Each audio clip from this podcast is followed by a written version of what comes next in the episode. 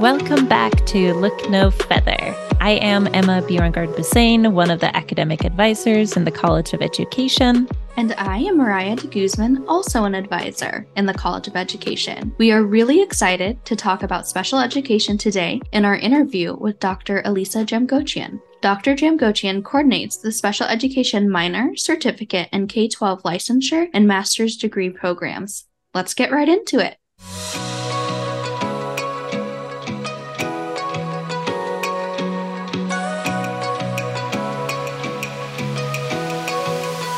Please tell us your name and what you do at the University of Oregon. Uh, my name is Elisa Jamgochian, and I coordinate the undergraduate minor and certificate in special education, as well as our licensure programs at the graduate level um, for K 12 special education and our added endorsements in K 12 SPED and reading intervention. Wonderful. In a sentence or two, can you tell us what is the special education minor and what is the certificate? Sure. Um, so, the special education minor is really designed to provide students with foundational knowledge and applied experiences working with individuals with disabilities in a variety of settings educational, employment, and in the community. So, the certificate in special education is really designed for students who are interested in pursuing a teaching license in special education or inclusive education. It requires students to complete a more prescribed sequen- sequence of coursework which allows them to complete the first year of our graduate licensure program as undergrads. And then they complete the remaining licensure coursework and a master's degree at the graduate level in one year. So, we often have students ask us why they should have a minor. In your opinion, why should a student consider SPED as a minor? And the same question for the certificate.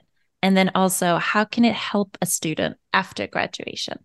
Sure. I think this is a great question. Uh, I think a minor in general is just a really great way to add breadth to your education and to pursue an area of interest outside of your major.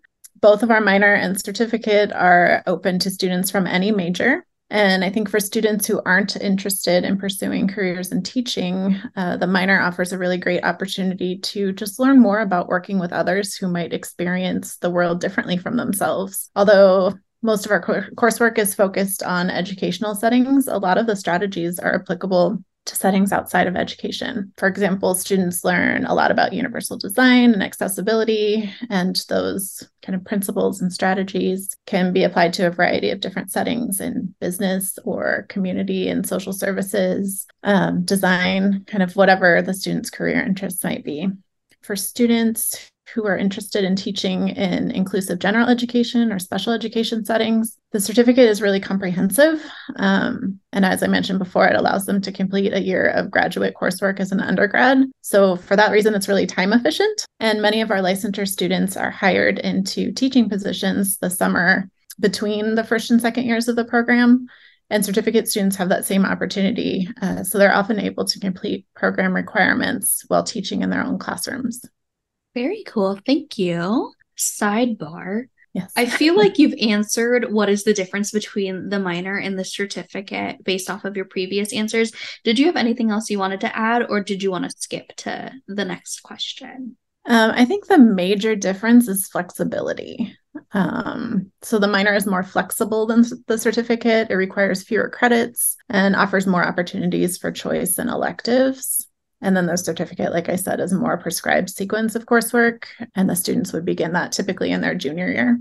So, if a student decides to do the graduate master's program, is that in place of something like UO Teach? Like they would do this instead and then they could teach in classrooms? Or is it like together with it? Or could it be? I don't know if that question makes sense or if it's completely different. Sure. Um, I guess I see it as more parallel to UO Teach. So you would choose to pursue UO Teach if you wanted to teach in a general education setting, and you would pursue SPED if you wanted to teach in a special education setting. Um, we do have students who do both. So, for example, they would complete UO Teach first in one year, and then they could add an endorsement in special education uh, in a second year. So, that's also pretty time efficient because our initial licensure program in special ed is two years. And if they do UO Teach first, then they can do be duly licensed in two years. Does that make okay. sense? Yeah, that makes a lot of sense. And I feel like that's something that our students would be interested in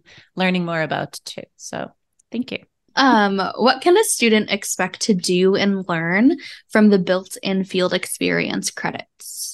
Yeah, um, we have such a good variety of community partners and settings for the applied experience uh, for students to choose from. And this has grown over the last couple years. So it's something we're really excited about. But students can choose from community settings, special education classrooms, anywhere from kindergarten through transition aged. Uh, there's a variety of after school programs. We have uh, sports and adaptive rec programs in the community. Uh, so lots of great opportunities to engage in different ways. And for the minor students are required to complete three credits of applied experience, which is 90 total hours. And the major requirement is, or expectation is that they're engaging directly with individuals with disabilities. Um, this is typically in kind of a volunteer type capacity, uh, and students are typically supporting individuals or small groups of kiddos. We do have some students who are already employed in positions where they're working with individuals with disabilities and they can use their work for the applied experience. So, for example, we've had some students working as instructional assistants in the local districts, um, some who are already working in inclusive preschool settings or who are working in sports and rec programs. Um, and they can use those paid positions toward the applied experience credits. Okay, and then this will be the last question.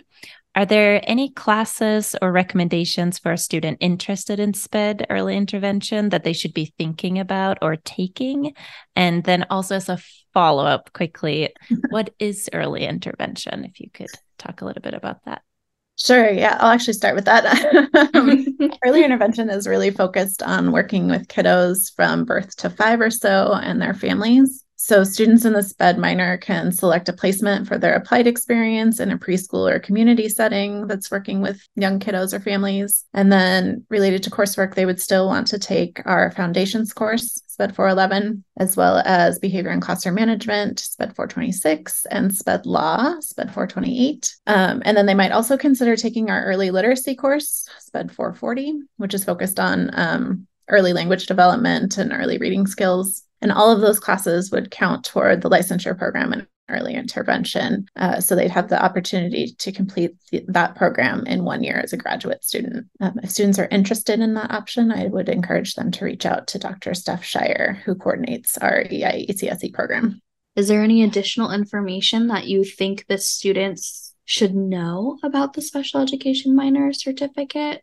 Really just want to encourage them if they have questions about careers in special education or want to know more about um, how this might serve them later or what their options are, I'm happy to meet with anyone at any time, even if it's just kind of for a chat about life in SPED. um, and if they're interested in teaching, we can get them set on a path for pursuing that as well.